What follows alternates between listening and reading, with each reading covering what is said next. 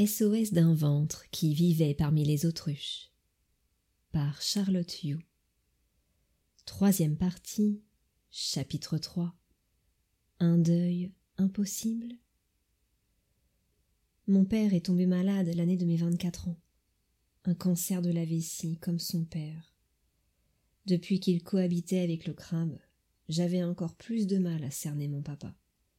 C'était comme si sa carapace avait muté en cuirasse impénétrable. Je le regardais enchaîner ses cures de traitement sans jamais se plaindre de leurs effets secondaires. Ah, je voyais bien pourtant qu'il était éprouvé. Il discutait moins, dormait beaucoup. Son visage avait subitement vieilli. Qu'est-ce qu'il pouvait bien ressentir au fond de lui? Avait-il mal? Avait-il peur? Lorsque je lui posais ces questions, mon père me regardait incrédule. C'était toujours pareil quand j'abordais sa vie intérieure. Il restait muet comme une tombe. Mon ventre, lui, abritait un tourment omniprésent, une peur viscérale. Je ne me sentais pas prête à vivre dans un monde où mon papa n'existe plus. J'avais tant besoin de me rapprocher de lui, mais je me heurtais sans arrêt à son souhait de vivre cette traversée chaotique en solitaire. Il avait toujours l'art et la manière de m'annoncer ses résultats médicaux de façon très pragmatique. La plupart du temps il s'agissait de mauvaises nouvelles. Mon ventre les recevait sans aucun ménagement. Mon père, lui, semblait pouvoir tout encaisser, stoïque. Malgré le durcissement des traitements, il continuait à travailler, forçant l'admiration de tous. Il semblait toujours considérer la vulnérabilité et la sensibilité comme des faiblesses. Moi, au contraire, je les envisageais comme de puissantes alliées dans le processus de guérison.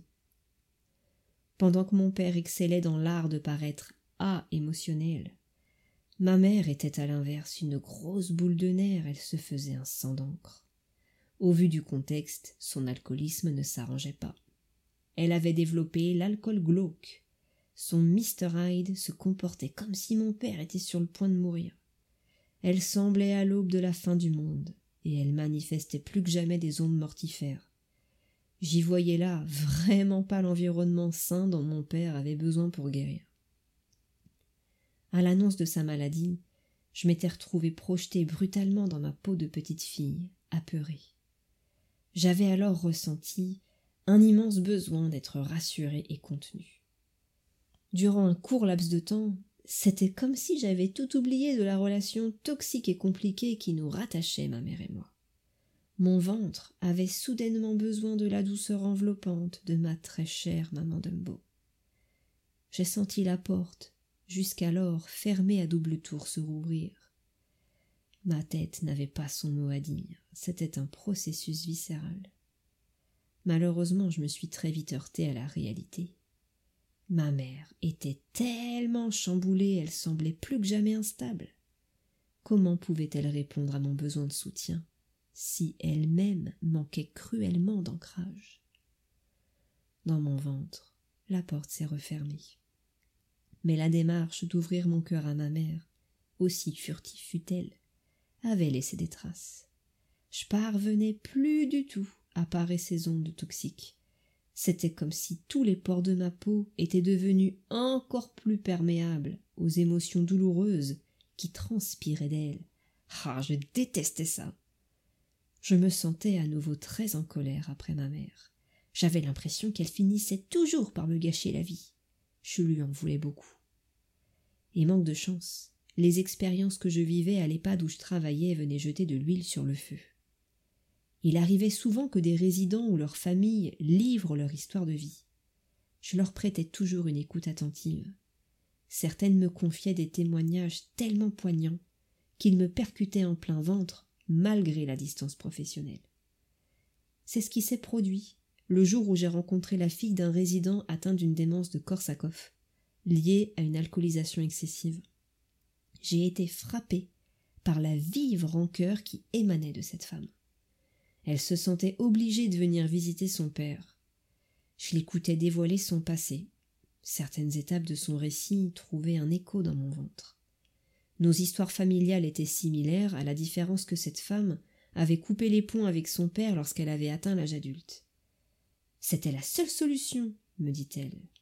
Son alcoolisme avait tellement gâché ma jeunesse. Il était hors de question que je le laisse bousiller ma vie d'adulte. Alors, quand des années plus tard j'ai été appelé par le SAMU suite à un incident domestique, oh, ça a été le retour du cauchemar. Mon père avait perdu la tête et il pouvait plus rester chez lui. Comme ma mère était décédée quelques années plus tôt et que j'étais leur seul enfant, ils m'ont dit que c'était à moi de faire les démarches pour le placer.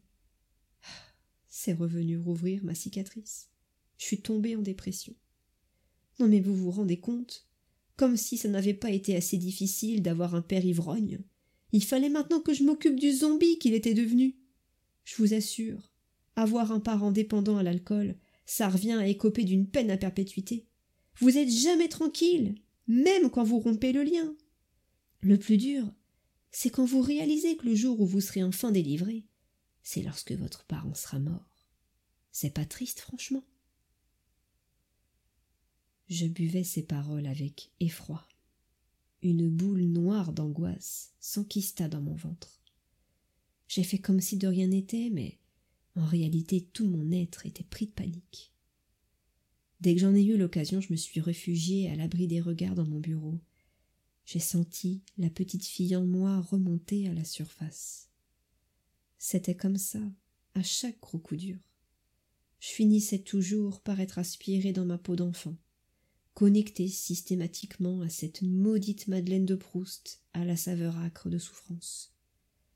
S'ajoutait au tableau cette nouvelle angoisse, à la perspective du sombre avenir qui m'était peut-être réservé. Si mon père mourait de son cancer, qu'est-ce que ma mère allait devenir? Elle et son indécrottable Mr. Hyde n'allaient donc jamais me laisser tranquille? Imaginer cette problématique me poursuivre toute ma vie me révulsait. Comment j'allais pouvoir survivre à ça, hein? Je me sentais tout à coup bien misérable, seul à mon bureau. J'avais du mal à l'admettre, mais une partie de moi souffrait toujours avec la même intensité que lorsque j'avais six ans. Je pouvais la sentir. J'ai réalisé que depuis de nombreuses années je m'étais bercé d'illusions en pensant avoir digéré l'absence de ma douce maman Dumbo.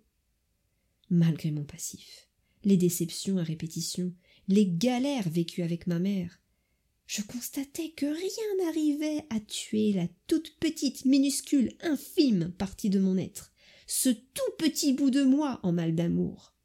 Il était là, tapis dans l'ombre, à nourrir envers et contre tout. L'espoir de pouvoir vivre un jour une relation d'amour saine avec ma mère. Ah. Mais je ne veux plus ressentir ça.